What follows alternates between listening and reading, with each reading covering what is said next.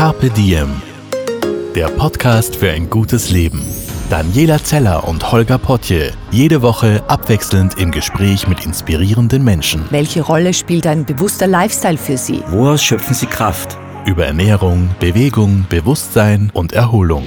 Wie finden Sie die richtige Balance im Leben? Woran sind Sie gescheitert? Und wie sind Sie wieder aufgestanden? Wie gelingt Ihnen das? Was für Sie persönlich ein gutes Leben ausmacht. Carpe Diem. Heute mit der ersten Frau, die alle 14 8000er ohne zusätzlichen Sauerstoff bestiegen hat. Extrembergsteigerin Gerlinde Kaltenbrunner. Gelinde, voll schön, dass du Zeit heute für uns gefunden hast. Vielen Dank. Ja, freue mich sehr. Ah, wir sitzen da im, im, im Garten vom Hotel Grafengut. Das hast du vorgeschlagen. Ich glaube, du magst die Location recht gerne. Ist am Attersee. Genau, ja, da gefällt es mir ganz besonders gut, weil man wirklich äh, direkt am See ist, äh, umringt von Bäumen, Wiese, also das Ambiente da mag ich ganz besonders. Da kann man sich richtig entspannen. Okay. Und du bist auch herzogen am Attersee, stimmt das? Ja, ich bin vor ein paar Jahren zum Attersee gezogen. Ich wollte irgendwo hin, wo ich Wasser und Berg habe. Und ich habe dann mir gedacht, ja, wo soll das sein? Und ich habe dann meditiert und da ist ganz klar so Wasser, Berg und ja, Attersee gekommen. Ich habe mir gedacht, na, dann schaue ich mal, ob es da irgendwas gibt. Also ich habe da niemanden gekannt und habe mich dann da umgeschaut und habe dann ein wirklich wunderschönes Platz gefunden. Und seitdem bin ich da und fühle mich so richtig angekommen. Bei Meditieren den Attersee gefunden. Kann man das so ja, ja, ja, schon. Ähm, bei uns geht es beim, beim Podcast und beim Magazin auch ganz viel um, um ein glückliches Leben. Meine erste Frage an dich, was ist denn ein glückliches Leben für dich? Was beinhaltet das? Ja, glückliches Leben, das ist eine, eine gute Frage, weil Glück bedeutet für jeden was anderes. Ähm, für mich ist ein glückliches Leben, äh, mein Leben einfach zu lieben, so wie es ist.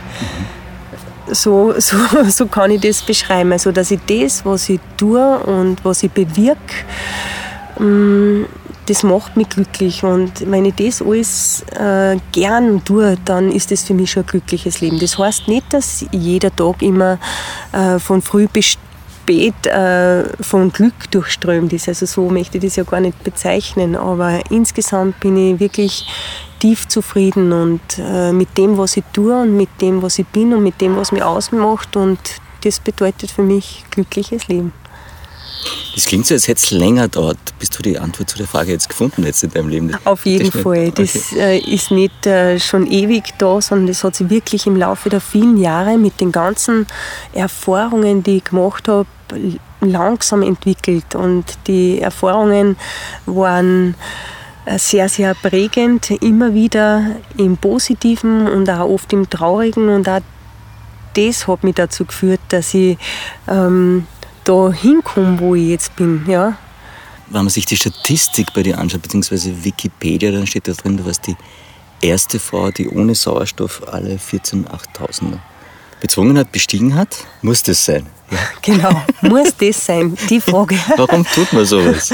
die Frage äh, habe ich schon immer wieder gestellt gekriegt. Ja. Und es war so, dass ich nicht von Anfang an das Ziel gehabt habe, alle 14 8000er zu besteigen. Mein großer Traum war einmal einen 8000er zu versuchen, aus eigener Kraft, ohne Hilfe von Flaschensauerstoff und ohne Hochträger.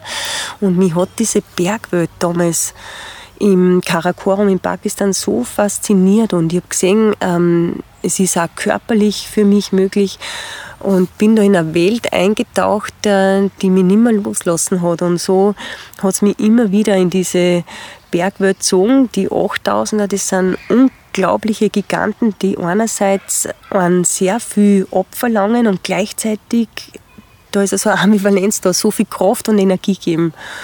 Und ähm, ich habe am Anfang ja, gar nicht so nach dem Sinn gefragt. Das hat mich einfach erfüllt, das hat mir Freude gemacht, das hat mir voll getaugt. Und erst ähm, im Laufe der Jahre, wie das dann immer intensiver geworden ist, ähm, habe ich gemerkt, wie sehr mich das prägt und äh, was ich davon äh, in den Alltag mitnehmen kann. Und ich habe mich so entwickelt und ja, bin für mich selber so weitergekommen, eben durchs Höhenbergsteigen. Und ich glaube, da findet jeder so seinen eigenen Weg. Andere entwickeln sich über die Musik weiter oder ganz was anderes, egal was. Und bei mir, glaube ich, sind es die Berg. Das ist dann so zu meinem Lebensweg geworden, wenn ich daran denke, ähm, ja, ich habe durchs Bergsteigen so viel mehr Gelassenheit kriegt. Irgendwann ist dann der Punkt da gewesen, wo ich mir gedacht habe, eigentlich, was regt mich nur auf? Also es gibt kaum mehr was, was mich wirklich aufregt. Und da kann ich wirklich sagen, dass ich das sicher durchs Höhenbergsteigen gelernt habe. Oder geduldig zu sein. Oder überhaupt einmal zu verstehen in jungen Jahren. Ich war ja 23, wie ich zu meinen ersten 8000er aufgebrochen bin. Als Krankenschwester noch berufstätig gewesen. Und ich habe da gelernt, meinen Körper mal so richtig wahrzunehmen, einmal einspüren in den Körper. Ich muss jetzt schauen, dass ich meinen Körper spüre, was geht da überhaupt vor, um ja nicht die Grenze zu überschreiten, um womöglich dann nicht mehr runterzukommen. Das waren auf einmal für mich so existenzielle Fragen. Ich muss wirklich achtsam sein, jeder Schritt zählt. Ich habe die Achtsamkeit gelernt durchs Höhenbergsteigen, möchte sagen, durch einen Pfarrer, mit dem ich ja zum Bergsteigen angefangen habe. kommen wir gleich noch. Ja. ja. der hat auch immer schon geredet, ja, ich muss achtsam sein und aufpassen. Aber das habe ich alles nicht so verstanden, was er da eigentlich wirklich mhm. meint. Ja, wir passen ja eh auf. Aber da oben in den hohen Bergen, an einem 8000er, kriegt es dann wirklich eine tiefe Bedeutung. Also für mich war es halt so. Ich mir gedacht, mhm. jetzt weiß ich, was er meint mit achtsam sein. Jeder Schritt zählt. Der muss präzise gesetzt sein. Wenn ich ausrutsche, bin ich weg. Oder auch achtsam den Rucksack wegstellen. Den kann ich nicht einfach so nebenbei einmal da stehen. Wenn der runterkullert und ich bin da oben auf 7.500 Meter, dann kann das ganz ernsthafte oder tragische Konsequenzen haben. Also ich habe einfach wirklich gelernt, achtsam, aufmerksam zu sein, mich selber wahrzunehmen, den Körper zu spüren, schauen, wo liegen meine Grenzen, wenn irgendein Signal da war, das wahrnehmen, ernst nehmen, ganz ehrlich mit mir selber sein, das sind alles so, so wichtige Elemente damals schon gewesen für mich, wo ich ganz viel gelernt habe. Gleich bei der ersten 8000 Expedition. Das hat sich natürlich verstärkt. Mit jeder Expedition, mit jedem großen Berg ist das intensiver, tiefer, klarer geworden für mich. Mhm. Und wie weit war das dann für dich, so wie du es beschrieben hast, also den eigenen Körper spüren und sich selber spüren? Und ist da dann auch noch ein Anteil Suchtding dabei? Kann man das, kommt die auch dazu oder, oder ist die nicht da? Schätzt man das falsch ein? Sucht, das ist ja so eine Sache mit der Sucht. Also, äh, das hat ja immer so was Negatives. Mhm. Aber ich kann schon sagen, es ist dann schon so gewesen, dass mich das äh, sehr vereinnahmt hat. Ich habe eine Zeit gehabt, da habe ich mir gar nicht vorstellen können, jetzt zum Beispiel irgendwann nicht mehr auf die hohen Berg zu steigen. Also es hat mich wirklich sehr hingezogen, mehr und mehr. Jetzt mal, wenn ich mich von einem hohen Berg verabschiedet habe, dann äh, war schon die Sehnsucht da, wieder aufzubrechen. Und insofern ähm, hat das schon so ein bisschen ja, eben den, den Drang, äh, das wiederzumachen, bis zu einem gewissen Grad. Und eben irgendwann ist eben der Wunsch da gewesen, alle 14 zu besteigen. Mhm. Und danach habe ich das aber schon, hat zwar ein bisschen gedauert, aber gut loslassen können. Und ich glaube, das ist der Punkt, dass man dann auch weiß, wann es gut ist, aufzuhören. Das ist eine Disziplin, die scheinbar nur Frauen beherrschen, weil die Männer schaffen das nicht so wirklich, oder? Als Karriereende. Da bist du echt ziemliches Role Model und Vorbild. Hm. Also du hast dann wirklich gesagt? Ja, es genügt. Ähm, genau. Und das dann aber auch durchzogen. Also nie wieder angefangen und dann doch wieder. Nein, äh, da habe ich, hab ich eine klare Entscheidung getroffen.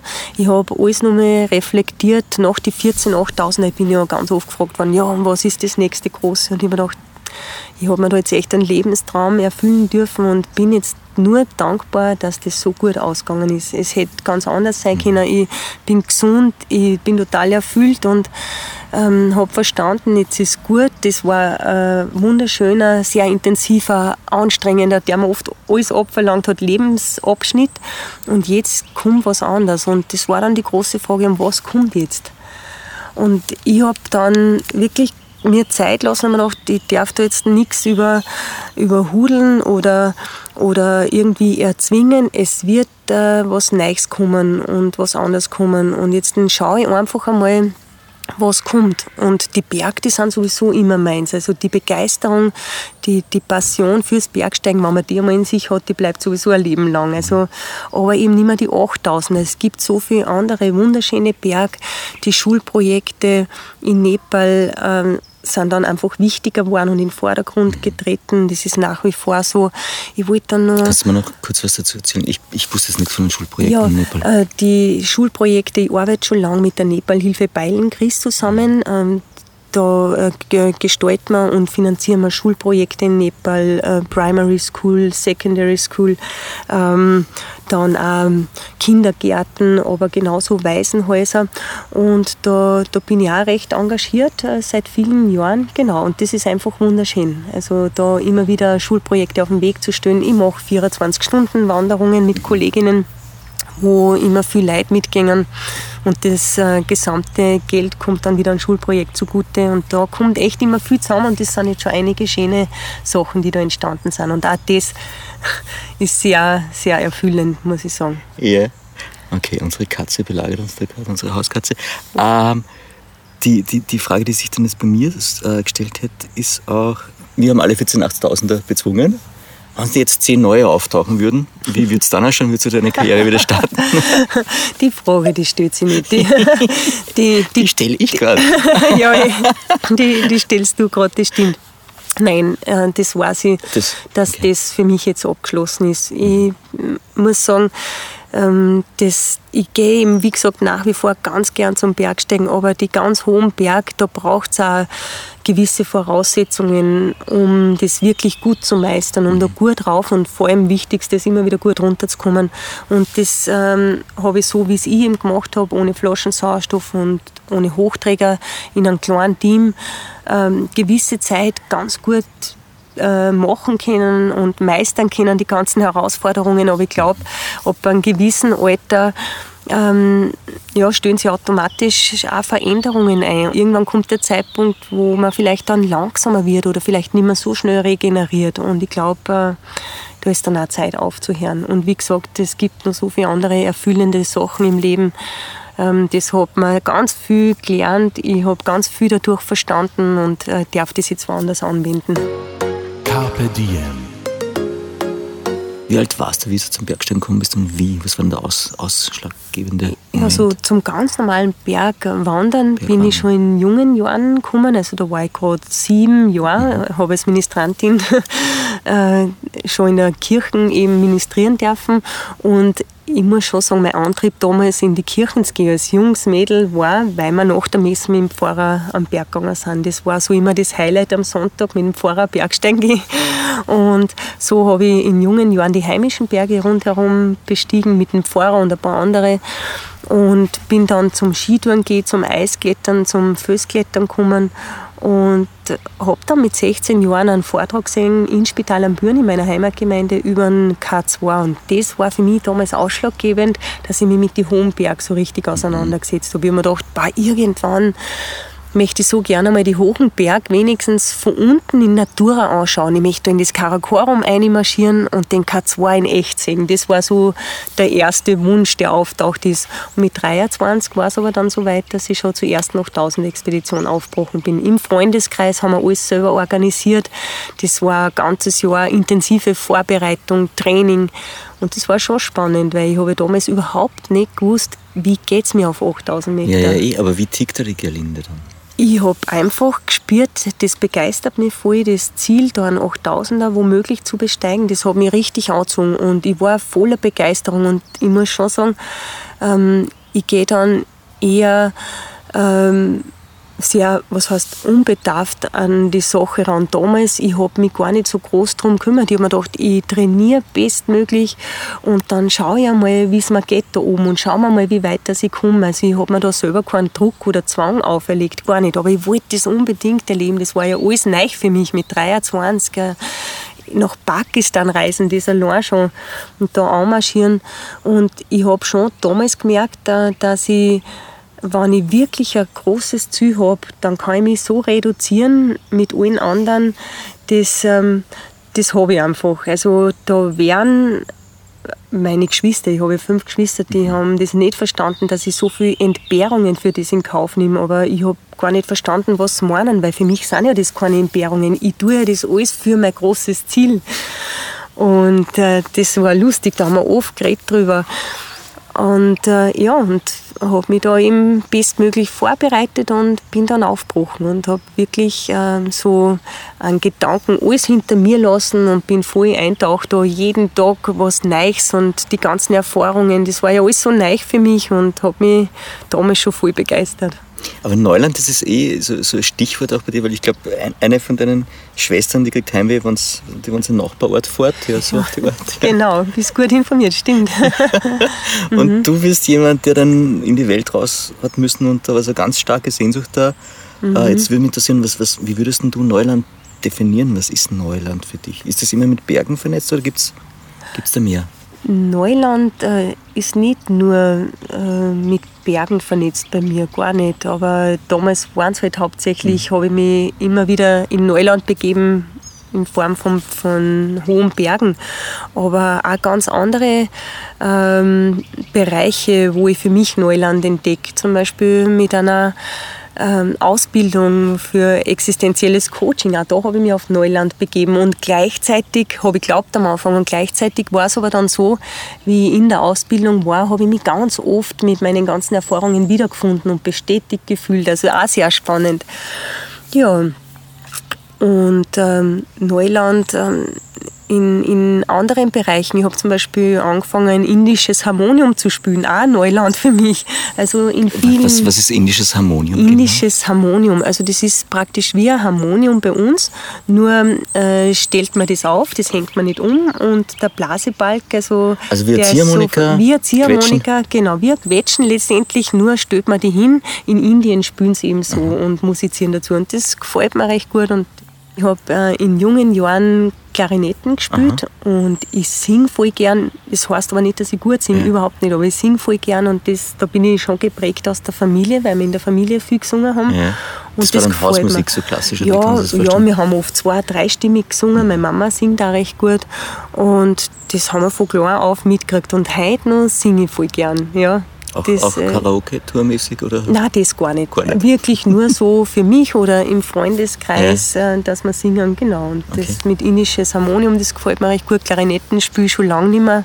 Ich habe damals, ähm, genau, in Spital am Büren gibt es eine Trachtenmusikkapelle, ja, aber das war wirklich, Klassiker. ja genau, ja. das war so in meiner Jugend. Mhm. Und ich höre gern, ja, Musik, ganz, ganz klassisch, also ja.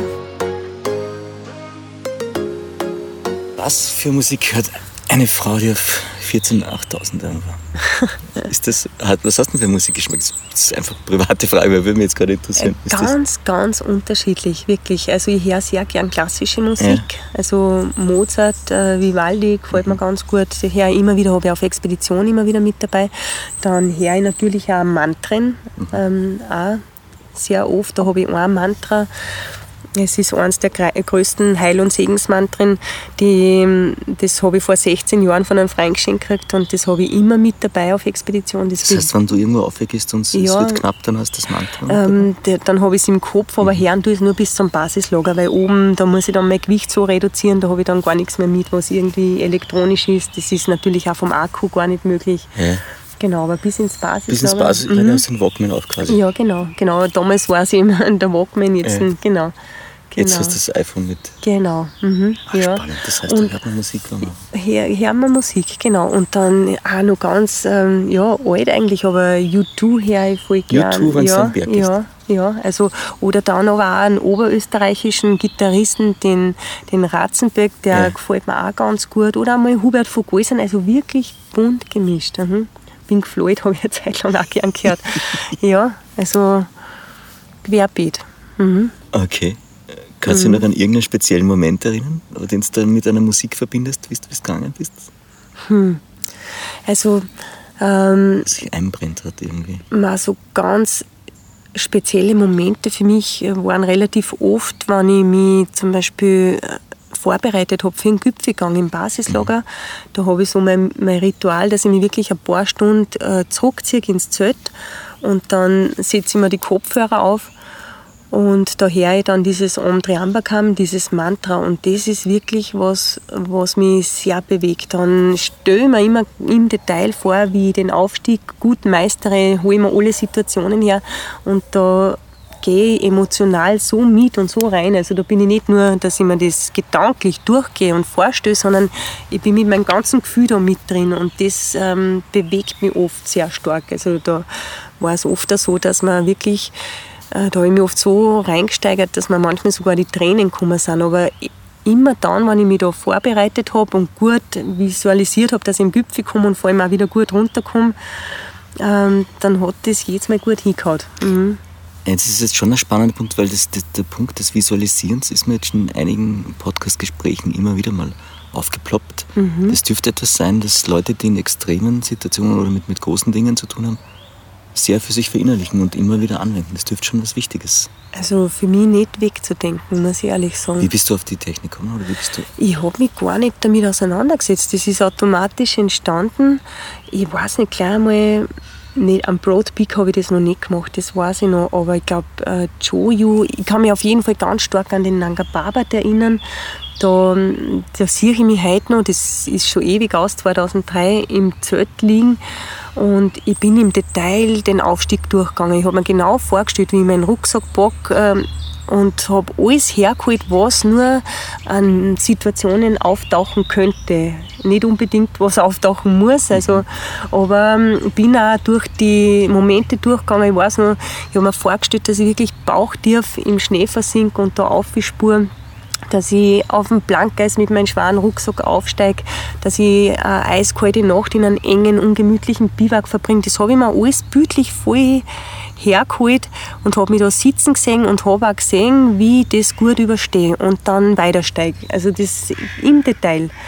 Und okay. äh, genauso, aber auch dann den Abstieg wieder im Detail. Und immer, wenn ich dann so die letzten Schritte hingemacht habe zum Basislager, habe ich gewusst, jetzt bin ich vorbereitet. Am Anfang hat sich das entwickelt und äh, Makalu, Makalu 2001 war auch schon so stark. Da habe ich auch stark visualisiert, hat sich entwickelt. Ich bin im Zelt gegangen und habe angefangen, da mir vorzustellen, wie ich da aufsteige. Immer vor dem Gipfel gegangen. Und irgendwann ist das voll zum Ritual geworden. Also ohne dem war ich dann eigentlich gar nie losgestartet. Ich weiß noch, der David Göttler, das ist ein, ein ganz ein, ein lieber, langjähriger Teamkollege von mir, der hat das dann irgendwann auch mal verstanden, wie wichtig, ist, wie wichtig das ist für mich und der hat mich dann echt immer so abgeschirmt, wie wir am Lotse waren zum Beispiel.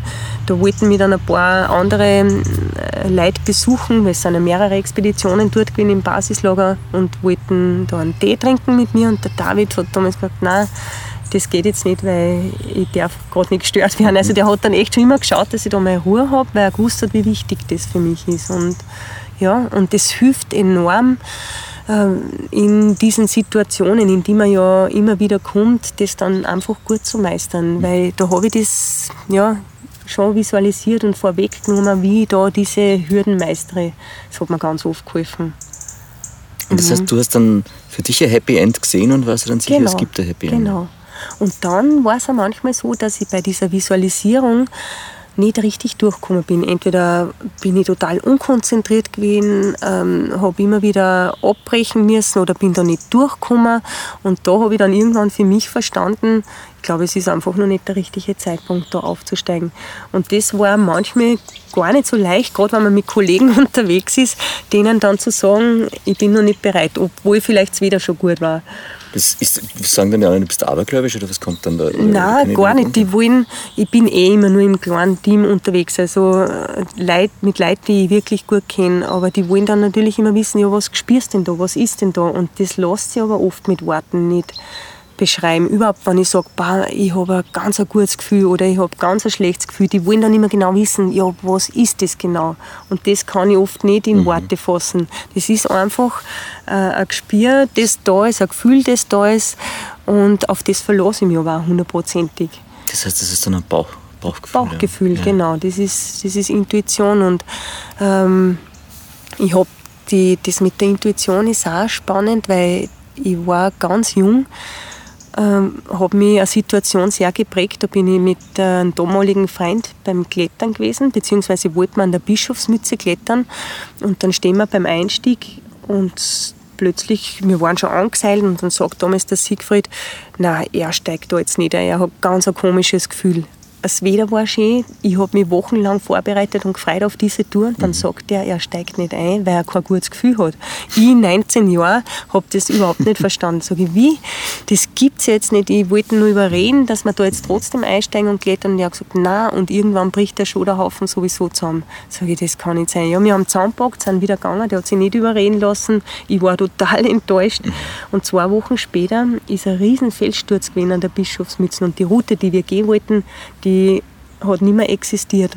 Und das hat mich im Nachhinein, hat mich das so geprägt, ich habe mir nur gedacht, wow, was hat denn der da gespürt? Der hat sich da voll auf das Gespür verlassen und hat sich vor allem nicht überreden lassen, mhm. da gegen das anzukämpfen oder da drüber zu gehen. Und da habe ich mir ganz viel mitgenommen damals. Habe ich gedacht, ich glaube, das ist ganz wichtig, da bei sich zu bleiben, sich nicht überreden zu lassen, sondern wirklich einig spüren, was ist da und, und dem auch vertrauen. Ja. Das heißt, du hast so die, die, die prägenden Erfahrungen so auf, auf dem Weg immer wieder in Häppchen gemacht, Ja, genau, ganz genau. So kann, man, so kann man das sagen. Mhm. Okay. Und es dauert halt eine Zeit, bis man alle wichtigen zusammengesammelt ja, hat. Ja, bei mir hat es lang gedauert. Also ich war über zwei Jahrzehnte auf den hohen Bergen unterwegs und ich glaube, das hört dann ein Leben lang nicht auf. Mhm. Es wird sicher immer wieder was kommen, wo ich, wo ich wieder was Neues erfahre, lerne, spüre. Da freue ich mich auch immer wieder drauf dass das nicht endet, wahrscheinlich bis zum, bis zum Lebensende nicht. Carpe Diem. Sind Berge für dich eigentlich, wie kann man sagen, so etwas wie eigenständige Wesen? Sind das eine Art alte Gottheit, die man, die man fragen muss, ob es am rauflässt oder nicht? Für mich sind die Berge schon ja, Wesen, mit denen ich kommuniziere. Und der sagt an einem Tag halt, passt und am anderen halt nicht? Ja, äh, so ungefähr. Also natürlich nicht so klar, mhm. aber für mich ist schon immer so, dass ich, wenn ich hingehe, dass ich versuche, eine Verbindung aufzubauen mit dem Berg. Und das, das kann ich auch nicht anders beschreiben, als, als einfach zu erspüren, wie, was würde man sagen, wie, wie wirkt der Berg jetzt auf mich. Und manches Mal äh, sagt er mir ganz klar oder zeigt mir ganz klar, jetzt will er mal nichts hören von uns oder jetzt will er seine Ruhe haben.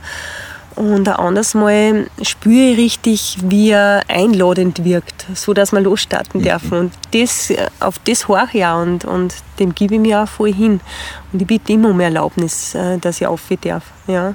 Ich meine, die Antwort äh, die versuche ich halt dann auch zu erspüren. Und eben manchmal habe ich eben das Gefühl, jetzt passt es gar nicht. Und, und ein anderes Mal habe ich das Gefühl, jetzt darf ich. Mhm. Und dann starte ich.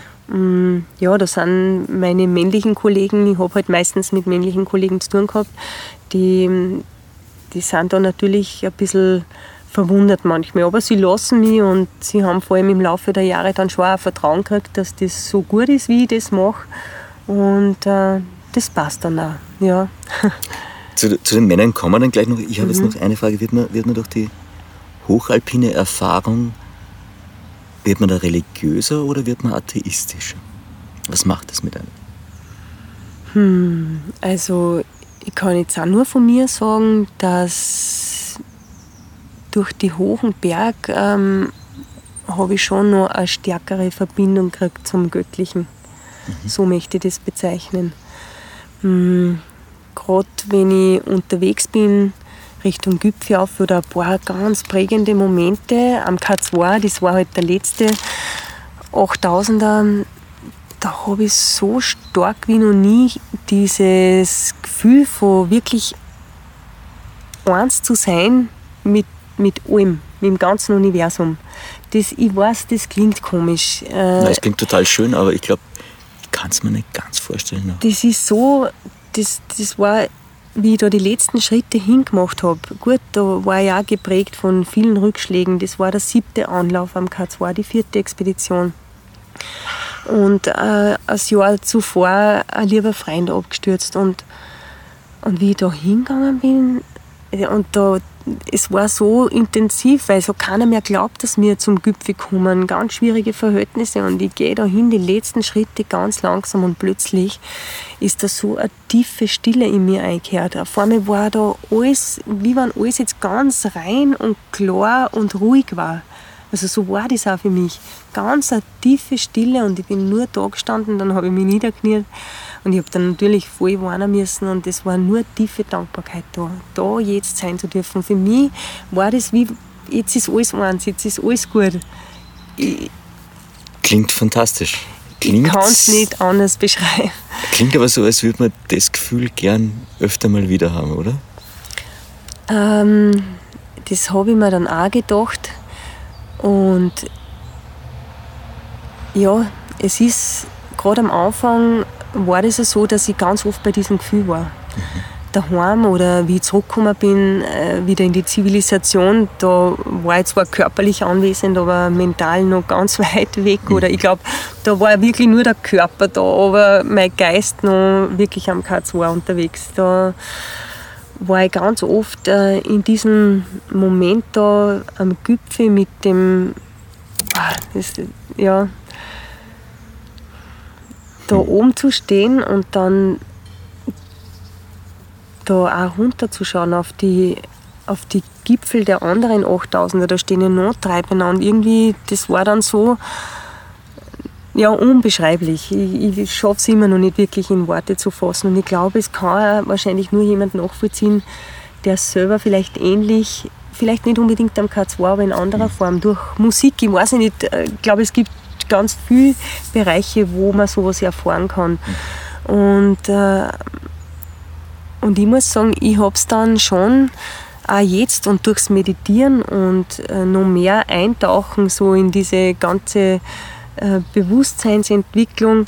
Ich habe irgendwann verstanden, es gilt auch daheim und auch vielleicht in den vier Wänden an so einen Zustand zu erreichen manchmal.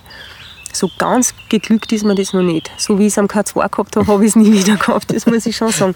Aber zumindest, dass ich, dass ich einfach durch die Stille beim Meditieren, das tue ich jeden Tag, ähm, dass ich da so, so das Gefühl habe, so, ja, die, die Einheit zu spüren von wirklich, das klingt jetzt so, so, so abdroschen, aber von, von Körper, Geist und Seele, so wirklich im Einklang sein, in der Mitte zu sein. Und ich habe dann auch verstanden, okay, es gibt nicht da irgendein Gefühl hinterher ähm, zu streben, was ich da vielleicht gehabt habe, sondern es gilt da, da jetzt in jedem Moment so meine totale Mitte zu finden, weil das ist schon auch was, wo ich richtig gespürt habe, also ich bin total in meiner Mitte. Und das ist schon was, was ich so auch mitnehmen habe können.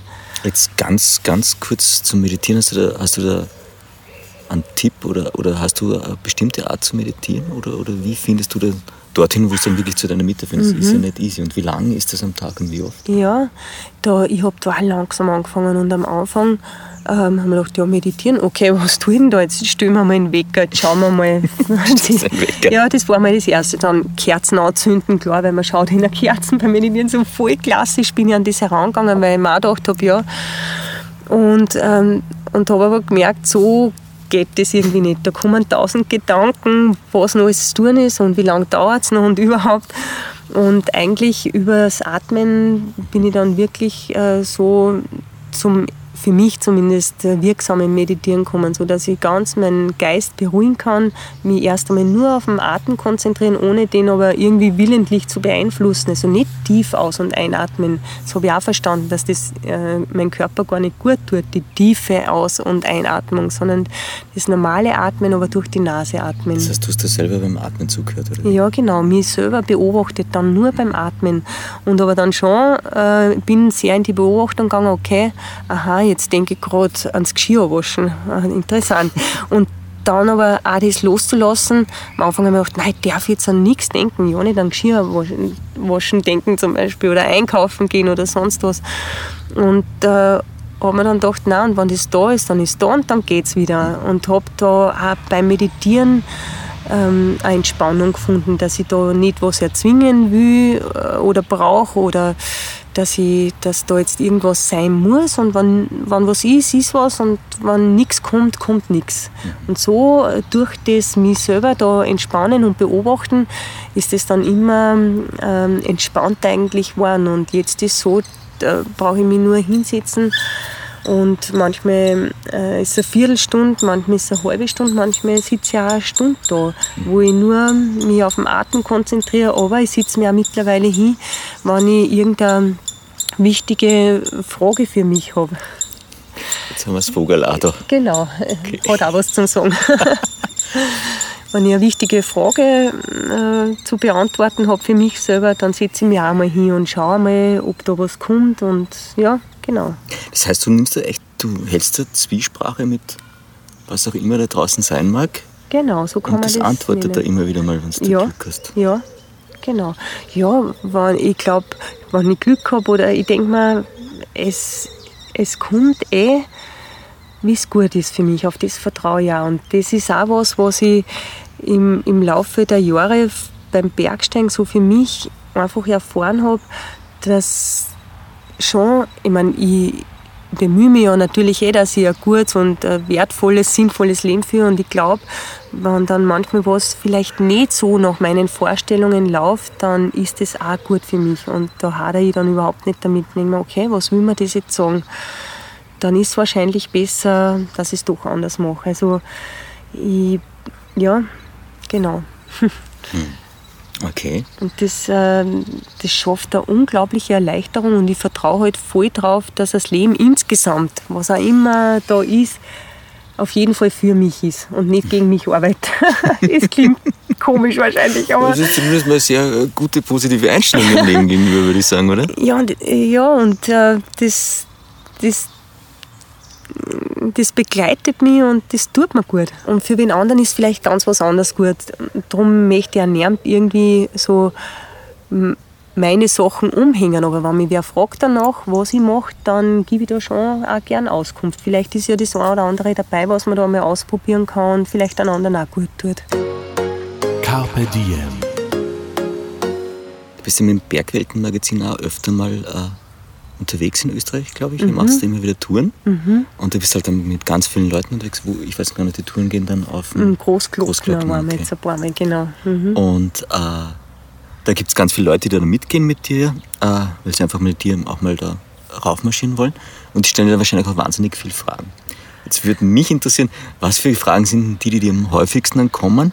Und hast du die jetzt im Laufe der Jahre, hättest du die früher anders beantwortet, als das jetzt beantwortest? Hat sich da was verändert? Sehr gute Frage. ja, ähm, es ist so, dass ich natürlich viele Fragen kriege. Viele Fragen wiederholen sie. Und heute auf jeden Fall beantworte ich solche Fragen ein bisschen anders wie noch vor 15 Jahren, ganz sicher. Oder vielleicht auch noch vor 10 Jahren. Mhm. Weil ich jetzt schon auch nochmal einen ganz anderen Blickwinkel habe zu gewissen Situationen oder rückwirkend oft, ja, es ist mir oft passiert, dass ich wirklich erst ein halbes Jahr oder ein Jahr später dann plötzlich verstanden habe, warum das so gewesen ist und äh, warum das so sein hat müssen. Und habe schon gemerkt, dass ich mich im Laufe der Jahre auch ja, mit meiner Einstellung nochmal verändert habe. Ich bin halt so viel ruhiger und, und entspannter nochmal geworden. Ähm, nicht nur mit, mit einer jeweiligen Situation oder mit mir selber, sondern auch mit anderen Menschen. Hm, früher war es auch oft so, dass ich mir gedacht habe, das sollten sie aber so und so machen. Mhm.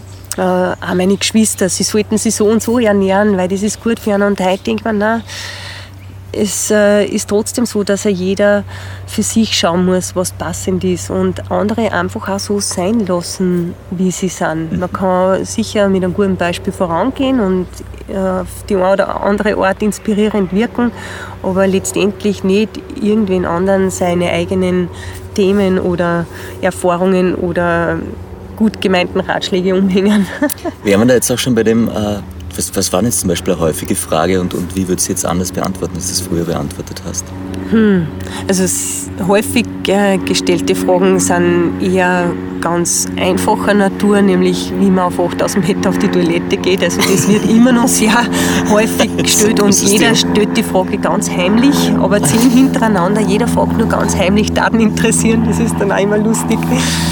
Genau.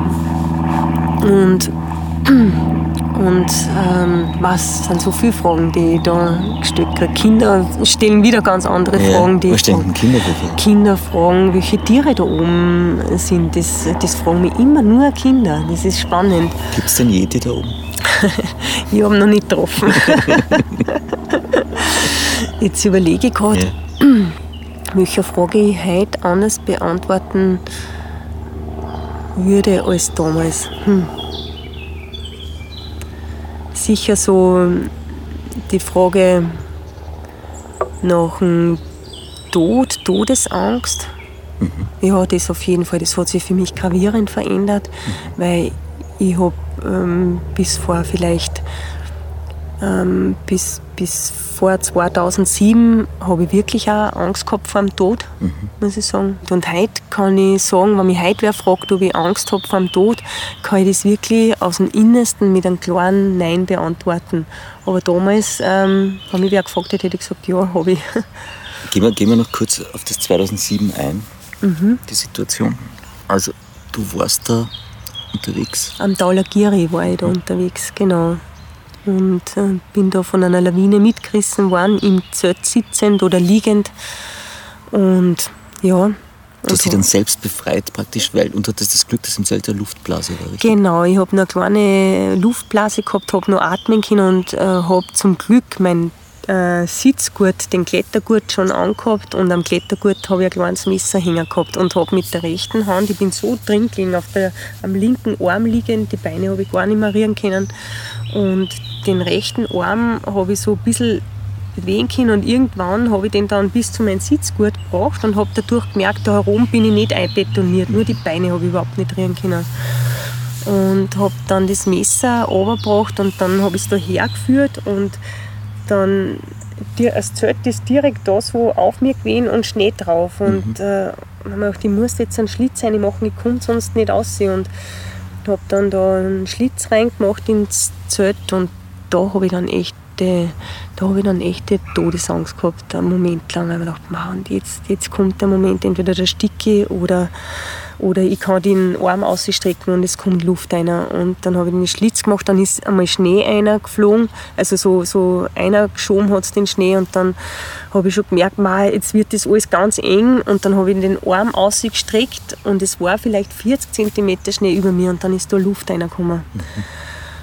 Und dann ist halt natürlich, das war dann schon ein, ein, Kampf, möchte ich sagen, dass ich da rausgekommen bin, dass ich mich da freibuttelt habe. Hast du, hast du noch in Erinnerung, wie lange war es wirklich, wie lange war es für dich? War gefühlt, da hat es ewig gedauert, aber es war vielleicht insgesamt, bis ich dann ganz draußen war, eine Dreiviertelstunde ungefähr. Mhm.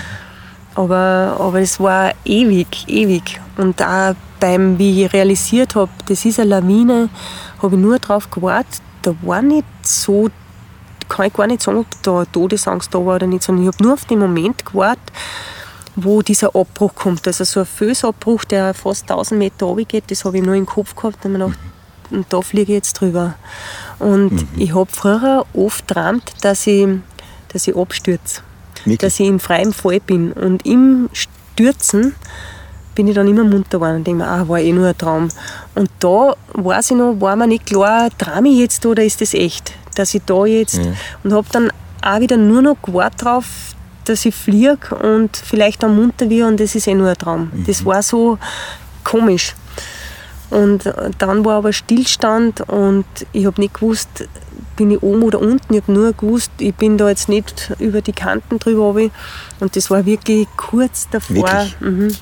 Also ich glaube, ich war da echt da. Da, da muss ich nicht ich glaube, sondern bin ich sicher, da war ich einfach echt gut beschützt und, und gut geführt, anders gibt es das nicht, dass, dass das so ausgegangen ist. Zwei spanische Kollegen, die neben mir im Zelt waren, die haben nicht so Glück gehabt wie ich. Und ja, das war damals schon äh, eine sehr tiefgreifende Erfahrung für mich. Mhm.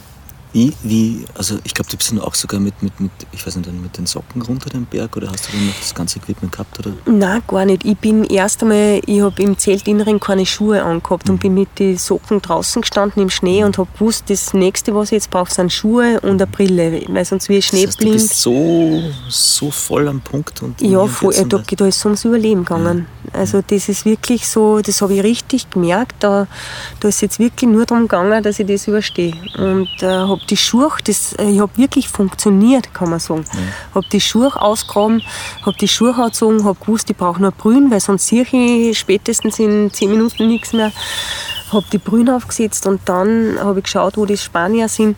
Und erst wie ich unten war, dann im Basislager, da, äh, da hat dann alles auslassen. Also da, da war ich dann so richtig, da hat es mich dann voll hergerissen und gewarnt habe ich, oder war nur mehr Koch noch und weiter unten dann die spanische Mannschaft, also und das war dann auch der Moment, wo ich nicht gleich heimfahren habe können oder heimfliegen habe können, weil ich mir gedacht habe, ich brauchte jetzt erst einmal für mich überhaupt eine Klarheit, das alles zu sortieren. Und immer wieder war die Frage da, warum habe ich das überleben dürfen und die Spanier nicht. Wie ist denn das mit, mit, mit Freundschaft am Berg? Ist das etwas, lernt man sich da im Basislager kennen oder ist das etwas, die kenne ich seit Jahren und, und oder ist das, ist das was Spontanes oder ist das was ja. Angeplantes? Nein, wie manch, eng ist das? Die, also manche äh, kenne ich seit vielen Jahren und die trifft man auch immer wieder. Da entstehen wirklich schöne Freundschaften, lange Freundschaften. Und dann gibt es welche, kommen immer wieder neue dazu. Die lernt man dann erst im Basislager kennen, so wie die Spanier. Die habe ich vorher nur vom Namen her gekannt. Santi und den Ricardo. Und äh, auf Expedition. Man ist da wochenlang nebeneinander im Basislager. Man, wir haben uns dann gegenseitig einmal zum Essen eingeladen. Mhm. Also der Koch hat mhm. zum Essen eingeladen. Und da entstehen dann auch schöne Freundschaften natürlich. Und ähm, ja, die tragt man dann mit und man fragt sich dann, ja, was machst du als nächstes? Und aus der einen oder anderen Freundschaft entstehen dann auch, entsteht ein neues Team sozusagen. Mhm. Ja. Und das, ähm, mein, dann, die zwei Spanier, die habe ich jetzt noch nicht so lange gekannt, aber man wächst halt da am Berg trotzdem gleich zusammen und, und hat eine sehr ähm, ja, eine große Verbundenheit da. Man hat dasselbe Ziel und, ja. und das, war, ja, das war schon sehr tragisch. Wie geht man mit, mit, mit, mit Verlust um, also gerade auch jetzt vom Menschenleben und, und mit Niederlagen im, im weiteren Sinne? Ja. Hast du da irgendwas für dich gefunden? Ja, schon, auf jeden Fall. Also gerade nach dem Talagiri habe ich mich dann intensiv mit der Frage beschäftigt, was ist da noch wirklich? Was kommt mhm. da? Ja, die Frage wirklich beantworten kann niemand. Mhm. Und ähm, ich habe das für mich dann schon so verstanden, dass ich, ja, ich glaube, dass das schon so ein Kreislauf ist, äh, das immer wiederkehrend.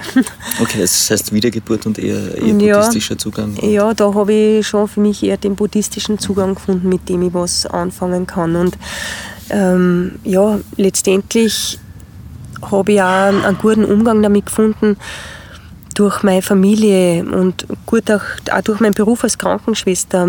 Es hat viele Supervisionen gegeben. Es ist im Spital, da wo ich gearbeitet habe, viel auch um Sterben gegangen, viele onkologische Patienten. Da habe ich schon Zugang gehabt und meine, meine ältere Schwester, die, die hat drei ihrer Männer verloren auf äh, unterschiedlichste Art äh, Krankheiten und da hat sich für mich dann ganz klar die Frage gestellt, ich meine, meine Schwester, die ein sehr risikoarmes Leben führt, also wirklich so Familie, Haus, Arbeit, mhm. ist auch Krankenschwester und hat solche Schicksalsschläge und ich äh, kletter, weiß gut wo man an, bin auf die hohen Berge unterwegs und da habe ich mir schon gedacht, ich glaube, ähm, man kann noch so risikoarm leben, wenn das sein will, dann, dann passiert es. Ja, aber ich, also was, was den Punkt angeht, ist es dann doch so, glaube ich. Ich habe mir das irgendwie aufgeschrieben. Also in, in Sachen Glück am, am, am, Berg und im Hochalpinen hast du halt die Statistik extrem gegen dich. Mhm, ja, das stimmt schon. also äh, Glück beim Bergsteigen ist ein Faktor, aber den kann man nicht steuern, den kann man nur herbeiwünschen, oder? Ja, genau. Das ist wirklich, also Glück, äh, das Glück kann man nicht beeinflussen, gerade am Berg. Aber was ich selber beeinflussen kann, ist wirklich zu schauen, dass ich das Risiko so gut es geht minimiere, mhm. nämlich ähm, mit der Lawinenlage, mit der Steinschlagsituation, dass ich das beobachte, Wahrnehmung, Aufmerksamkeit. Also es geht da wirklich ganz viel um die Wahrnehmung, nicht nur von mir selber, von meinem Körper, sondern auch Wahrnehmung, was die Natur und äh, den Berg betrifft. Und, und ja, es stimmt. Und der Restrisiko bleibt. Das habe ich selber gesehen am Talagiri oder später am K2, wie der Frederik abgestürzt ist. Frederik war, war Ski, extrem Skifahrer? Extrem, genau. Äh, Steilwand-Skifahrer. Mhm. Mhm. Und auch Bergsteiger natürlich, der hat in Chamonix gelebt, der Schwede. Und das ist auch interessant gewesen, weil ich habe mir damals immer nur so Gedanken gemacht, wie wenn der da runterfährt vom K2, teilweise muss man sich eh abseilen über die ganz steilen Passagen, aber bis 60 Grad fährt der mit die Ski runter oder vielleicht sogar ein bisschen drüber. Und wenn der da einen Start erwischt, das hat er selber nicht unter Kontrolle und dann ist er weg. So, das waren so meine Gedankengänge immer wieder. Und ich habe überhaupt nicht daran gedacht, dass er womöglich im Aufstieg abstürzen könnte. Das habe ich nicht einmal in Erwägung gezogen. Und genau das ist aber passiert. Das ist passiert und er ist dann praktisch, glaube ich, 1000 Meter mhm, abgestürzt. Genau, genau, genau. 1000 Meter abgestürzt. Und ähm, Friedrich, äh, da habe ich dann noch sehr, äh, ganz sehr spezielle Erfahrungen gemacht hinterher. Und da war mir dann auch klar, dass da zwar wir den Körper verlassen, aber dass da, glaube ich, ganz viel mehr gibt als unseren Körper, der uns da jetzt ausmacht. Und was, was war das für eine Situation? Ja, das ist das, ich habe erstens einmal einen, einen ganz einen starken Traum gehabt. Gut, Drama dann viel Leute und jeder hat so seine Träume. Mhm, Aber ja. ich habe damals eben, das war dann auch der ausschlaggebende Punkt, warum ich nochmal zum K2 gegangen bin, weil bis zu dem Zeitpunkt habe ich gedacht, nein, ich glaube, der K2 will mich nicht und ähm, ich gehe jetzt da nicht mehr hin und habe dann geträumt, da war ich im Winter in Thailand beim Fösklettern und dann ist mir im Traum der Frederik begegnet und ähm, und hat mir zum einen, das war interessant, äh, gesagt, dass ich mich überhaupt keine Schuld trifft. Und dann habe ich mir gedacht, wieso trame ich das jetzt? Stellt sich die Schuldfrage. Mhm. Aber im Unterbewussten habe ich mir es wahrscheinlich doch gestellt. Hätte ich da irgendwas verhindern können? Mhm. Und, ähm, und dann hat er mir im Traum geschildert, was da passiert ist, weil ich habe es ja nicht genau gesehen. Und ähm, die hat er dann gesagt, was passiert ist? Was passiert mhm. ist, äh, wie das passiert ist. Weil ich, das war ja, ich habe nur vor mir gesehen, boah, der war ein paar Meter oberhalb, schräg oberhalb von mir und ist da plötzlich an mir mit einer Geschwindigkeit vorbeigeflogen. Und äh, er hat mir im Traum geschildert, dass er einen Haken schlagen wollte und da ist mir dann erst gekommen, ja genau, ich habe was schlagen gehört. Und ähm, beim Hakenschlagen, weil da oben wollten wir uns ja dann sichern, das haben wir auch ausgemacht gehabt, ähm, ist ihm der Stein ausgebrochen, er hat die Balance verloren und ist abgestürzt. Und ich dachte, okay, so ist das passiert, weil ich habe mir es nicht erklären mhm. können. Und das ist jetzt natürlich das, was ich geträumt mhm. habe, aber gut, das nehme ich halt jetzt einmal einfach so an. Ja. Und dann ähm, habe ich noch eine Erfahrung gemacht, das war dann erst später, vor, das ist jetzt noch gar nicht so lang her, das ist 2013 gewesen da war ich äh, in einer Veranstaltung, was heißt Veranstaltung, das war so, äh, da war ein Medium da, ein englisches. Mhm. Das war in Bühl in Deutschland draußen und meine Freundin, die veranstaltet solche Sachen und ähm, die hat dann zu mir gesagt, komm vorbei, schau das an. Und ich habe gesagt, ich weiß nicht, ja, die nimmt mit, mit äh, Verstorbenen Kontakt auf. Und man dachte, nein, habe ich gesagt, ich weiß noch nicht, ob ich da komme. Und ich bin dann ein bisschen zu spät gekommen und äh, habe mich da hinten eingeschlichen und habe mich ganz hinten hingesetzt. Da waren 60 Leute drinnen, unglaublich. Also wie viele Leute. Und vorne ist da so eine Frau gestanden und die, die hat dann immer wieder so Informationen reingekriegt von Personen. Also so klassisch, wie man das vorstellt, Medium sagt, sie spürt jetzt gerade was und der meldet sich. ja, das ist, und das war sogar so, dass, äh, dass die den Namen von dem gesagt hat. Also das Medium, kann man sich wirklich klassisch vorstellen, ein Medium steht da und sagt, ich spüre jetzt gerade einen Kontakt. Und genau, und das war so, dass die wirklich, die hat den Namen einer gekriegt. Also die hat gesagt, da, das ist, da, da ist ein, ein Mann, er sagt, er, er heißt Karl und und dann, äh, sie hat dann schon, irgendwie, sie hat relativ lang gebraucht und dann hat sie gesagt, äh, sie kann natürlich mit den Informationen überhaupt nichts anfangen, sie kennt die Leute nicht, aber ist da jemand, der so jemand kennt? Und dann hat da eine Frau aufgezeigt und hat gesagt, ja, mein Vater, äh, der hat Karl geheißen und, und dann habe ich mir noch gedacht, das ist doch alles abgesprochen. Das ich würde sagen, das ist doch so ein schmaler Grad, oder? Ja, voll. Also ich muss ehrlich sagen, die ersten drei ähm, Leute, die sie da ähm, einer gekriegt hat, sozusagen, das gibt's nicht. Also ich bin schon auch offen für, für, für Spiritualität oder wie man immer das nennen mag und, und für Jenseitiges, aber das ist, habe ich mir gedacht, nein, aber irgendeinen. Punkt muss es geben haben, der dich dann anders überzeugt hat. Ja, und dann äh, hat sie gesagt, ja, also jetzt ähm, für, also sie hat noch die Kraft für, für eine Person, also sie lädt noch mal jemanden ein. Mhm. Und, ähm, und dann muss sie aufhören, weil sie, für sie ist das sehr äh, kraftraubend, was auch immer, okay.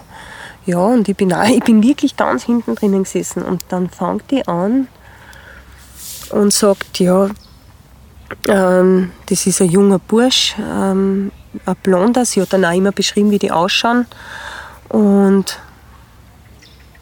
ja, mit dem kann sie jetzt gar nichts anfangen, hat sie zuerst so gesagt. Also sie hat das überhaupt nicht verstanden.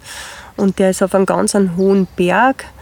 Und ähm, nach einem Zeitl sagt sie Frederik.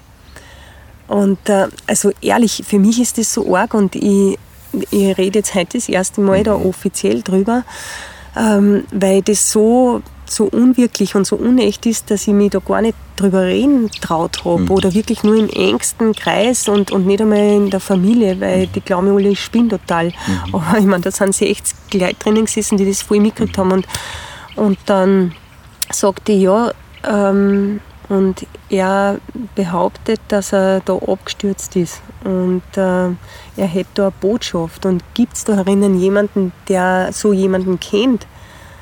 Und ich habe mich, nicht, hab mich nicht melden traut. Ich habe mich erst mal überhaupt nicht melden traut und dann habe ich gemerkt, wie voll ganz hinten auf einmal, ich habe zum Zittern angefangen, ich dann, mir sind die Tränen runtergekommen, weil ich wusste, das ist der Frederik, das kann nur der Frederik, wer, wer soll das sonst sein? Das sind alles nicht Bergsteiger da im Bühl.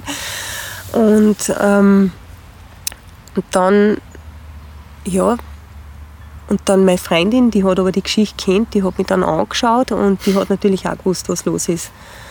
Und, ähm, und dann, und dann habe ich gesagt, ähm, ja, also ich kenne ich kenn die Person und dann, und dann hat das Medium gesagt, ja, also er hat eigentlich, er möchte nur sagen, es geht ihm voll gut und mir trifft wirklich keine Schuld. Und dann habe ich gedacht, wieso kommt das jetzt nochmal? Mhm. Und dann bin ich nochmal so ganz in mich gegangen und habe mir gedacht, ja, und genau das ist aber das, was mich trotzdem noch jahrelang ein bisschen belastet hat, so diese Schuldfrage auch.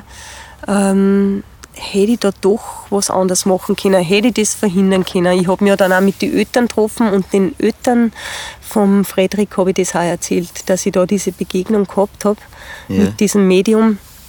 Und, ähm, und die hat dann also auch noch eine Botschaft gehabt äh, für die Eltern, was ich einer sagen soll. Und dann haben wir gedacht, nein, das, die verhalten mich für verrückt, also das geht überhaupt nicht. Und für mich, ähm, was ich aber richtig merke, ist, also nach dieser Begegnung letztendlich, habe ich das für mich so ganz und gar abschließen können und, ähm, und auch gespürt oder beziehungsweise war es dann vielleicht sogar nur eine Bestätigung für mich, dass ähm, zwar das irdische Leben endet, aber äh, dass ich, ich glaube halt einfach daran, dass die Seele ähm, in irgendeiner Form weitergeht und dass da auf jeden Fall was da ist, ganz bestimmt sogar. Da bin ich überzeugt davon. Hm. Wer mir jetzt, jetzt gerade noch eingefallen ist, ähm, sag. Eins noch, am ja. K2, am, ja. am Gipfeltag vom K2 von der Nordseite dann. Ich meine, da war es ja auch die ganze Zeit über so bei der Expedition, dass der Frederik, der hat mich voll begleitet. Also so, ähm, das, der war irgendwie habe ich das Gefühl gehabt, der war ständig da und am Gipfel selber genauso. Also da war auch der, der Frederik, das war so spürbar und die ganze Mannschaft, also wir waren sechs Bergsteiger, die haben alle den Frederik gut gekannt und wir haben ihn auch nicht irgendwie ausgeblendet, sondern auch immer wieder hergeholt und Geschichten über ihn erzählt, was wir erlebt haben miteinander.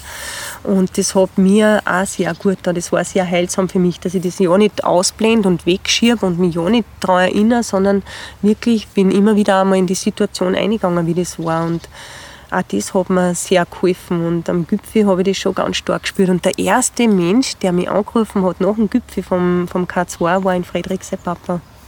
Das war okay. auch über Satellitentelefon. Ja. Der wollte dann genau wissen, wie das war für mich und was ich da oben gespürt habe. Und dem habe ich das dann alles so geschildert und dann hat er nur gesagt, danke und jetzt ist es auch für ihn gut abgeschlossen. Und habe mich so berührt, da habe ich dann auch wieder recht warnen ja. müssen, aber es war, es war, war ja, ein wichtiger Prozess für mich. Aber so wie du das erzählst, ist es schon, also du stellst dich dann ganz klar und bewusst deinen Ängsten auf.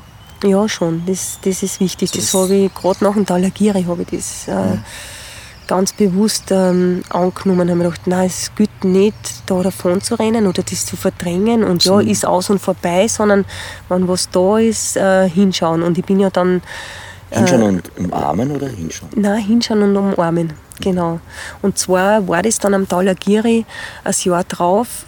Äh, meine Eltern waren entsetzt, wie sie gehört haben, dass ich nochmal zum Talagiri zurückkehren möchte und mir es richtig hinzogen. Ich habe gedacht, ich muss da hin, genau an die Stelle, wo das passiert ist und da wirklich hingehe und äh, mit mir da äh, ganz ins Reine kommen, was die, das ganze Geschehnis betrifft. Und dann war das beim Anmarsch schon ein Hoch und Tief. Äh, immer wieder bin ich einfach aus dem Nichts heraus, habe ich warnen müssen, habe mir gedacht, okay, ich lasse das jetzt alles zu. Ich schaue mich nicht dafür, das ist jetzt gerade da, die Emotion, und die darf aus. Und je näher ich dann den Berg wieder gekommen bin, desto intensiver ist das Warnen. Dann habe ich gedacht, nein, und das gehört jetzt alles dazu. Ich habe mich da richtig dem voll hingegeben. Und dann bin ich an Ort und Stelle, wo das Lawinenunglück gewesen ist. Da war eben der David dann dabei. Und mit dem habe ich das auch besprochen, dass ich da wirklich hin möchte und innehalten möchte. Und habe dann da an Ort und Stelle äh, nochmal das ganze Revue passieren lassen, bin nochmal ganz eingegangen in die Situation, wie das war, was punktuell vorher war, kurz vor dem Lawinenabgang, alles im Detail, bin ich nochmal durchgegangen und das ist alles ausgebrochen da aus mir an, an der Stelle dann. Ich habe dann alles genommen und gewarnt und das war ein Durcheinander an Gefühlen und habe dann richtig gemerkt, und jetzt darf ich das da alles loslassen. Jetzt, jetzt ist es gut für mich. Und das war so heilsam. Und ich bin dann mit dem David gemeinsam noch 100 Höhenmeter weiter aufgestiegen, als an dem Punkt, wo es Lawinen David. David Göttler. Mhm. Und 100 Höhenmeter weiter oben haben wir dann genau ein Jahr später sozusagen haben wir ein kleines Zelt aufgestellt und in der Früh, das war so um, um halb fünf, ist da die Sonne aufgegangen oben, wir waren ganz allein und das war ein wirklich ein, ein magischer Morgen da oben. Das war also ein ganz ein göttlicher Moment für mich, wo mir dann so bewusst worden ist, habe ich gedacht, das gibt es nicht. Ein Jahr vorher habe ich da unten 100 Höhenmeter tiefer, habe ich wirklich so einen Überlebenskampf geführt letztendlich, war mit den schlimmsten Momenten konfrontiert und jetzt ein Jahr später, gerade 100 Höhenmeter weiter herum, habe ich wirklich die allerglückseligsten Momente und es ist so stark da gewesen, so dieser Grad, der schmale Grad zwischen absolutem Glück und, und, und Tragik. Mhm. Ja. Hm. Hm. Sitzt du eh nicht zu sehr in der Sonne mittlerweile? Geht's noch Nein, für mich passt gut. Ich mag die Sonne auch ganz gern. Wer mir jetzt natürlich noch eingefallen ist, eben aufgrund der jüngeren Geschichte, äh, ist, ist der David Lama. Ja? Mhm. Mhm. Wie, wie ist es dir da gegangen, wie du das gehört hast? Oder was hast du gedacht als erstes? Ich habe ihn David persönlich kannt. Jetzt nicht super gut, aber wir sind immer wieder mal zusammengekommen. Und ich habe ihn Jess Kelly gekannt, mhm. der war im Lober Athletenteam mit dabei und in Hans-Jörg Auer natürlich mhm. auch. Und ja, das, das war schon äh, sehr traurig, das zu hören, dass die dann nicht mehr zurückkommen. Und ich muss sagen. Hast du das gewusst mit der ersten Meldung irgendwie verschüttet, das geht sich nicht mehr aus? Oder, ja, oder war das dann? Ja, ja. Das weiß man. Ja, ich habe, also klar, äh, ist dann tagelang noch herumkursiert, mhm. die Hoffnung, äh, gibt man nicht auf und vielleicht doch noch. Aber wie ich das gehört habe, habe ich mir gedacht, ich glaube, da ist alles Sport. Also die, die sind verschüttet und die wird man wahrscheinlich nicht so schnell wiederfinden. Mhm. Und, und da muss ich sagen, beim David oder überhaupt ähm, auch voriges Jahr der Uli Steck, da habe ich mir nur immer wieder gedacht, man, hoffentlich kommen die immer wieder gut zurück, weil das ist schon nochmal. Aber die waren ja auch alle sehr vorsichtig und sehr vorbereitet. Ja, da, doch, das stimmt. Äh, und dennoch waren die nochmal ein bisschen anders unterwegs, gerade ähm, eben der David, ähm, der ist ja oft allein aufgestiegen. Klar hat er sich immer wieder auch selber gesichert, aber viel ist auch ungesichert gegangen. Und da kann man alles noch so gut in den Griff haben, wenn von oben ein Stein runterkommt oder was auch immer. Und eben vor Lawinen sind wir alle nicht gefeit. Mhm. Es hilft einfach nicht. Dann ist es halt recht schnell vorbei. Und genauso beim Uli Steck voriges Jahr, der ganz viel Solo gemacht hat, da habe ich mir immer wieder gedacht, wow, äh, hoffentlich geht das immer wieder gut. Und die ganz Guten, die so unterwegs waren, die sind alle nicht alt geworden bis jetzt. Ich es wollt- ist so. Ich wollte es jetzt eh nochmal ansprechen. Ich kann mich dunkel an einen, eine Sternreportage erinnern, in der du die Hauptdarstellerin warst und da hast du, da war irgendwas mit, ich glaube, es war so eine Art unter Anführungszeichen Todesliste. Das heißt, du warst mit, mit Kollegen unterwegs und keiner von denen ist mehr auf diesem Planeten, sondern sind alle schon gestorben und du warst die Einzige, die noch übrig war. Und dann hast du irgendwie so gesagt, es hat sich ein bisschen so angefühlt, als gäbe es da eine Liste und du bist jetzt die Letzte, die jetzt noch da ist von denen. Ja.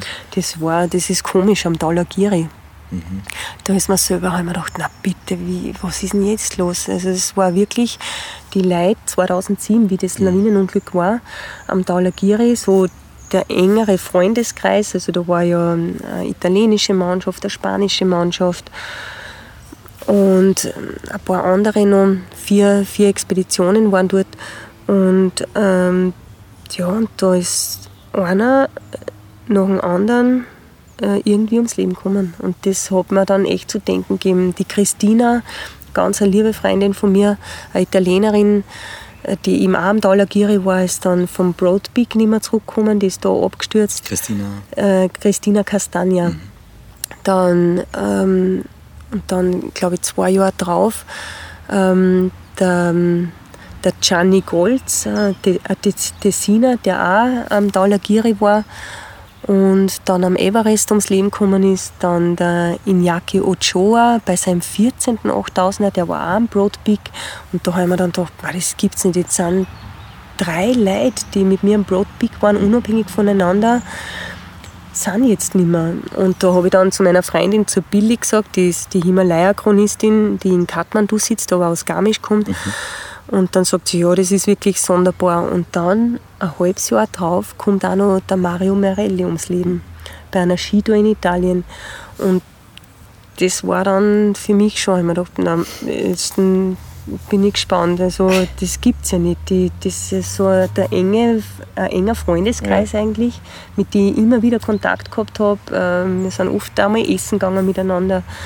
Äh, die sind nicht mehr alles voll liebe Leute. Und das alles hat aber nur dazu geführt, weil rückgängig machen kann man sowieso nicht, dass ich mir denke, ja, noch achtsamer, noch vorsichtiger sein. Und gerade so mit der Routine, die sich im Laufe der Jahre natürlich einstellt, äh, gilt äh, nicht irgendwie, ah ja, kann ich eh, sondern gerade noch achtsamer zu werden. Also das bestätigt sie immer wieder. Und auch jetzt, wie ich das vom David gehört habe, vom Lama, und vom Hans-Jörg habe ich mir gedacht, bah, so routinierte, so gute Bergsteiger und trotzdem kann was sein. Oder der Uli Steck. Ich meine, viele Sachen haben wir nicht in der Hand, aber das, was ich selber in der Hand habe, ähm, das versuche ich halt dann bestmöglich zu machen, nämlich achtsam zu sein und nicht irgendwie leichtsinnig werden, so wie der, der äh, wie heißt er denn?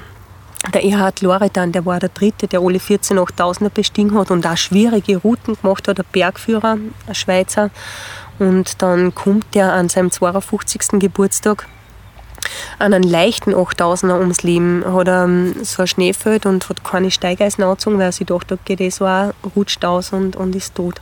Und das sind alles wirklich Mahnmale für mich, wo ich mir denke, aufpassen.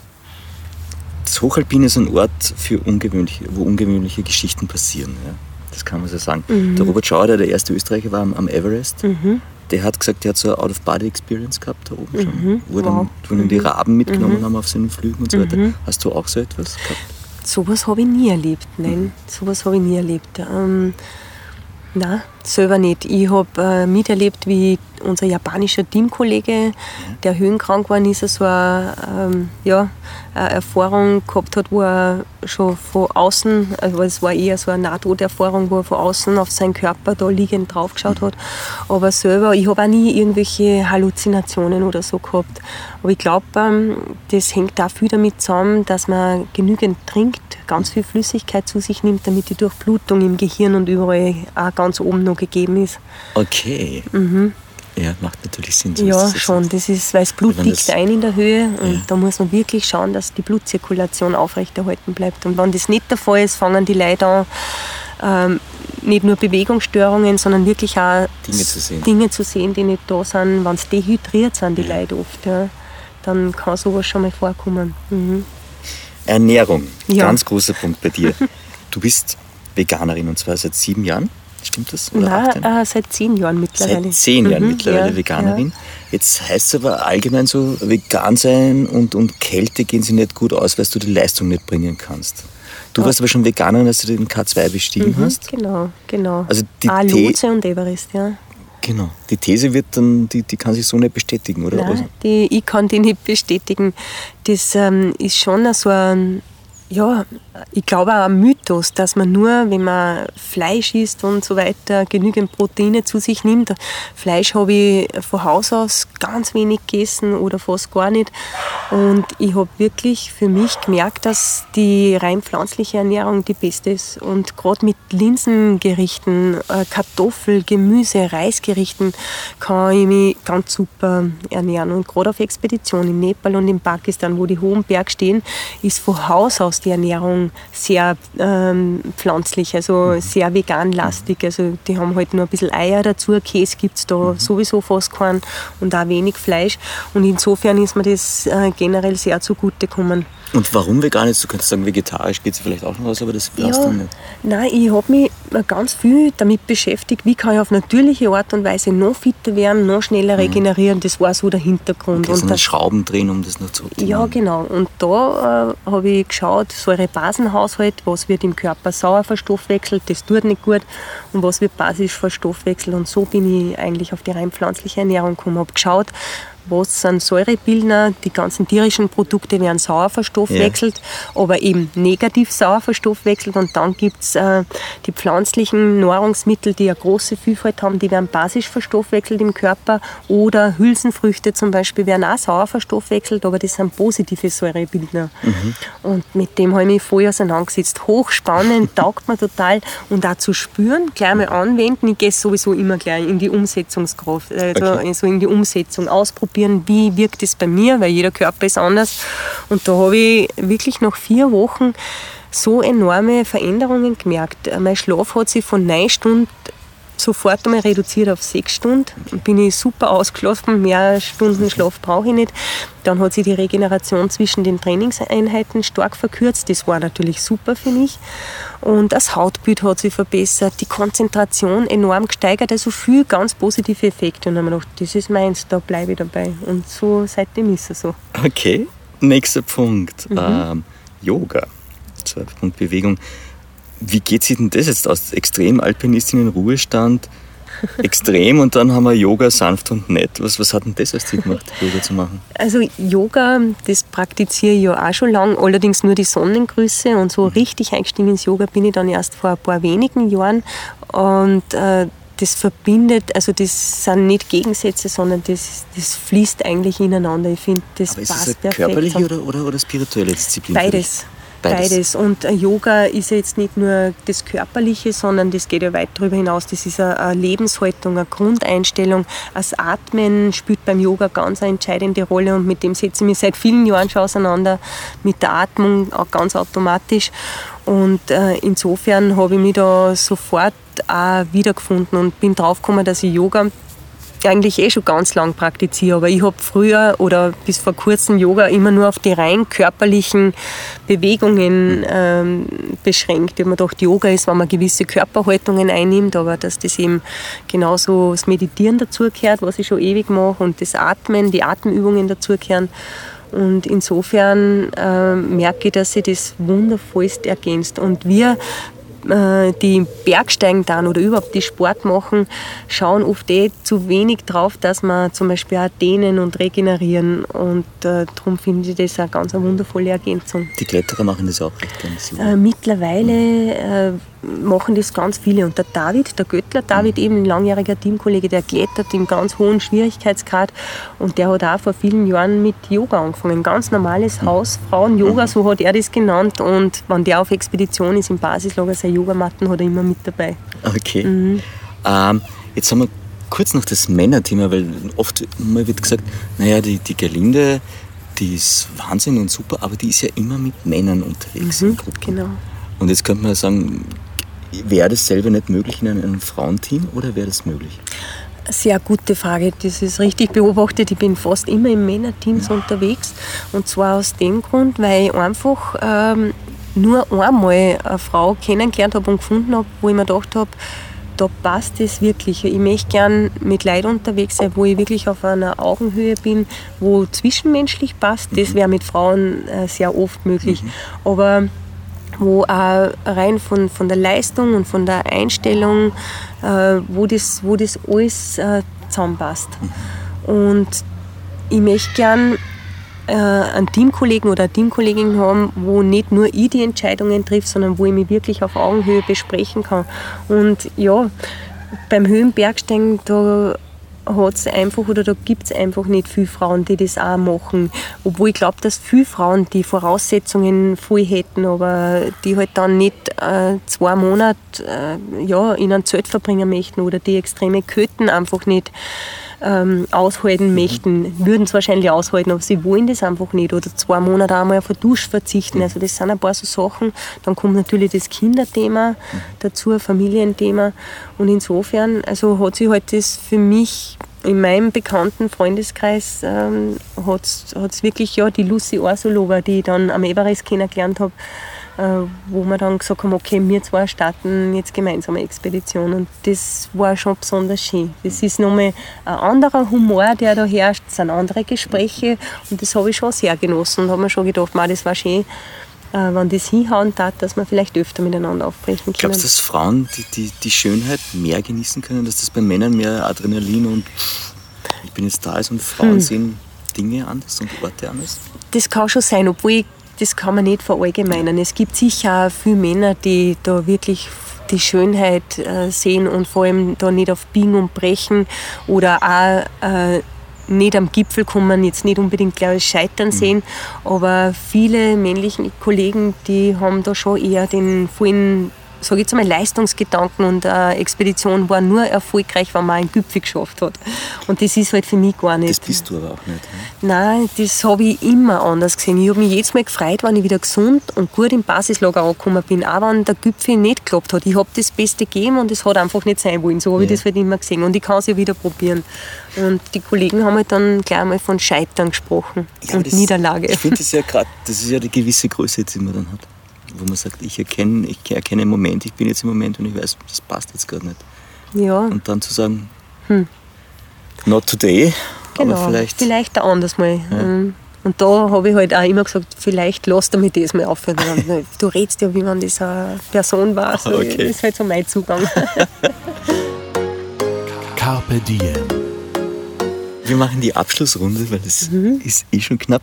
Ähm, wenn du jetzt eine WhatsApp-Message schicken könntest an, an, an ein jüngeres Ich von dir, an welches Datum würdest du die Message adressieren und was würdest du reinschreiben? Boah, das ist jetzt eine gute Frage. Das muss ich jetzt mal kurz überlegen. Hm, das ist jetzt gar nicht so leicht, weil all die Erfahrungen, mhm. die ich gemacht habe, die habe ich einfach gebraucht, um da zu sein, wo ich jetzt bin. Mhm. Und wenn ich jetzt mit dem, wo ich jetzt bin, WhatsApp schicken würde an die Gerlinde im Jänner 2007. Das ja. war der Jänner, bevor ich zum Talagiri gestartet ja. bin. Ähm, dann würde ich ja sagen, ähm, horch und schau auf die Zeichen, übergeh die Zeichen nicht, die du da kriegen wirst. Mhm. Weil ich habe damals Zeichen gekriegt, die klar angezeigt haben, dreh um und die bin ich einfach übergangen damals. Mhm. Und ich würde es aber trotzdem nicht wegschicken, weil es ist gut ausgegangen, das weiß ich ja jetzt. Und die Erfahrung, die ich da gemacht habe, die hat mich so viel weitergebracht im Nachhinein. Nämlich äh, war das ausschlaggebend, dass ich mich wirklich so mit dem Thema Leben, Sterben, Tod auseinandersetze, um da noch mehr einen neuen Zugang zu kriegen, um, um, um für mich einmal überhaupt klar zu definieren, äh, was ist das und äh, und, und mir auch klar zu machen, ja, habe ich wirklich Angst vor dem Tod und was ist das Schlimmste, was passieren kann. Und überhaupt, das waren so viele Fragen, so viele Themen und ich glaube, die hätte ich alle nicht so genau angeschaut, wenn ich das Erlebnis nicht gehabt hätte. Und ja. aus dem bin ich letztendlich auch so gestärkt herausgegangen, wäre ich nicht, wenn ich einfach zum Gipfel gekommen war und wieder runtergekommen wäre. Und bei ganz vielen anderen Expeditionen, wo ich umdraht habe, kurz vor dem Gipfel am Lotse, 100 Meter zuvor, ähm, hätte ich die Erfahrung war so wichtig für mich. Und rückblickend konnte ich sagen, ja, ich konnte jetzt schreiben, äh, ein 8000er in der Saison genügt, brauchst nicht einen zweiten auch noch versuchen, weil der Lotse war dann damals der mhm. zweite 8000er in der Saison.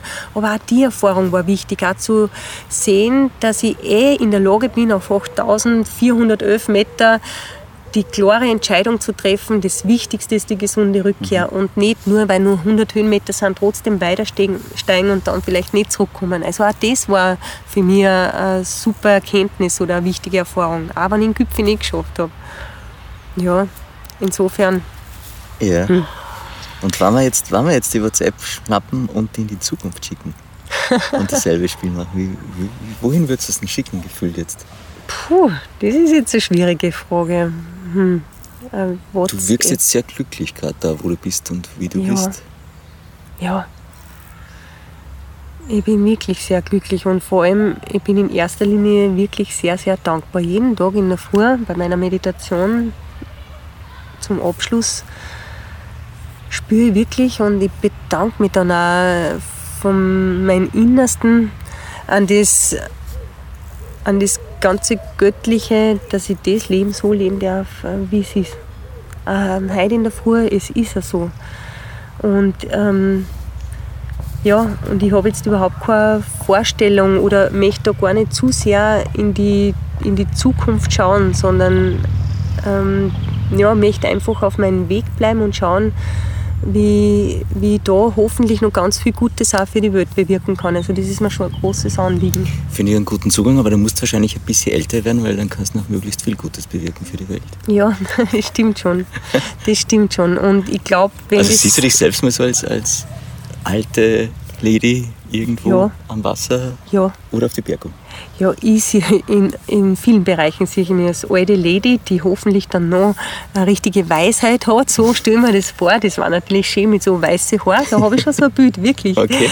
Und äh, einerseits mit dem Radl unterwegs, andererseits noch hoffentlich klettern, den leichten Klettertouren unterwegs und aber auch ganz stark ähm, ähm, ich weiß nicht, wieso das Bild so oft da ist, dass ich noch ganz lang zu Leid sprechen darf äh, über meine Erfahrungen und vielleicht die einen oder anderen inspirieren kann. Mhm. Mhm. Gibt es irgendwas, was du bereust? Also du hast jetzt keine Kinder, keine Familie gegründet. In dem Sinne ist es etwas, was dich beschäftigt oder sagst du, das ist okay, das ist gut so? Ja, das ist gut so. Die Entscheidung habe ich ganz bewusst getroffen ja. und ab und zu ähm, denke ich daran, denke mir, wie, wie geht es mir jetzt mit der Entscheidung und es fühlt sich richtig gut an. Ich habe viele Kinder um mich durch meine Familie, durch meine Geschwister, bin viel in Kontakt mit Kindern ähm, durch die Schulen in Nepal und für mich passt es voll so. Es ist komplett richtig so für mich, wie es ist. Und ich bereue das jetzt überhaupt nicht, gar nicht. Nein. Und ich freue mich auch, äh, dass ich wirklich so die Freiheit habe, ähm, da mein Leben so zu gestalten, wie es für mich richtig und stimmig ist. Mhm. Hast du ein tägliches Ritual? Ja, mein tägliches Ritual ist äh, in der Früh aufzustehen und dann erst einmal mache ich ein paar Handgriffe, so meinen Meditationsplatz ein bisschen vorbereiten und dann tue ich meditieren und im Sommer oder nicht nur im Sommer, auch schon im Frühling und im Herbst ist dann das nächste nach dem Meditieren. Also Sonnengrüße kommen dann noch dazu vom Yogischen und dann hupfe ich in den See, wenn ich daheim ah, bin. Wirklich? Ja, ja. Also das fängt schon bei 7 Grad an.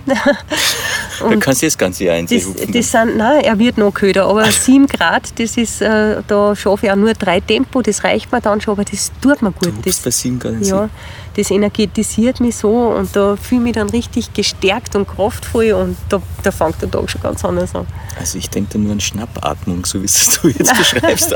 Nein, gar nicht. Also, okay. Und auch da ist voll gut, wenn man sich da konzentriert darauf, dass man trotzdem durch die Nase atmet. Also das, das stärkt unglaublich den ganzen Organismus, Immunsystem, also dass man da trotzdem die Atmung gut kontrolliert. Ja, ja, das ist, das ist super. Gibt es ein Zitat, das dich dein Leben lang schon begleitet? so ein Spruch, der, der kommt aus dem Tibetischen, der mich schon sehr lange begleitet. Das ist, unterschätze niemals die Kraft deiner Träume. Ähm, ja, den finde ich sehr schön und der ja, begleitet mich auch schon sehr lange. Ich glaube, äh, wenn man wirklich äh, was von Herzen möchte, dann äh, glaube ich, kommt auch die Kraft oder bringt mir auch die Kraft auf, um das zu realisieren. Mhm. Du hast zehn Jahre zwischen, zwischen Basislagern und Höhenlagern verbracht. Ja? Mhm und jetzt lebst du am Attersee. Ist das nicht furchtbar fad? Nein, das ist gar nicht fad. Äh, ich habe meine Basis im, am Attersee, bin ja trotzdem sehr viel unterwegs äh, zum Klettern, im Winter für Skitouren. Einmal im Jahr auf jeden Fall in Nepal zu einer schönen 6000er Expedition. Die machst du einmal im Jahr 6000? Ja, ja schon. Mhm, das taugt mir. Oder voriges Jahr war ich eben im Iran unterwegs oder, oder auch mit einer Gruppe von Leuten auf Trekkingtour in Nepal. Also ich bin schon nach wie vor viel unterwegs und es tut aber so gut, eine Basis zu haben, äh, wo ich zurückkehren kann und wo ich mich so richtig wohlfühle. Mhm. Kann Gerlinde Couching? Hm, das fällt mir noch nicht ganz leicht. Obwohl, was ich schon sehr gern tue, ist einfach mir einmal hinsetzen, fürs hoch und ein gutes Buch lesen. Also das tue ich schon sehr gern. Was war das letzte gute Buch, das du gelesen hast? Ma, jetzt äh, äh, zum Beispiel ein ganz ein gutes Buch. Ich lese oft drei, vier Bücher parallel, aber eins ist von der Tenzing Palmo. Das ist eine, eine, tibetische Nonne, die Biografie von ihr. Und die ist echt sehr spannend. Die hat zwölf Jahre in einer Höhle gelebt in, in Tibet. Also super spannend. Die ist echt eine taffe Frau, finde ich. Gerlinde, vielen lieben Dank für deine Zeit, dass du dir heute genommen hast und, und danke, dass du gekommen bist. Sehr gerne. Danke ebenfalls. Vielen Dank. Gell? Danke. Sehr spannend. Mehr von Carpe Diem gibt es auf Soundcloud, iTunes, Google Play oder Spotify. Jetzt abonnieren und liken. Das Carpe Diem Magazin erscheint alle zwei Monate. Besucht auch unsere Social Media Portale auf Facebook, Instagram und YouTube und unsere Website carpediem.live. Carpe Diem, der Podcast für ein gutes Leben. Nächste Woche Daniela Zeller im Gespräch mit Veganista-Sister Cecilia Hafmöller, die gemeinsam mit ihrer Schwester wunderbar leckeres Veganeis produziert.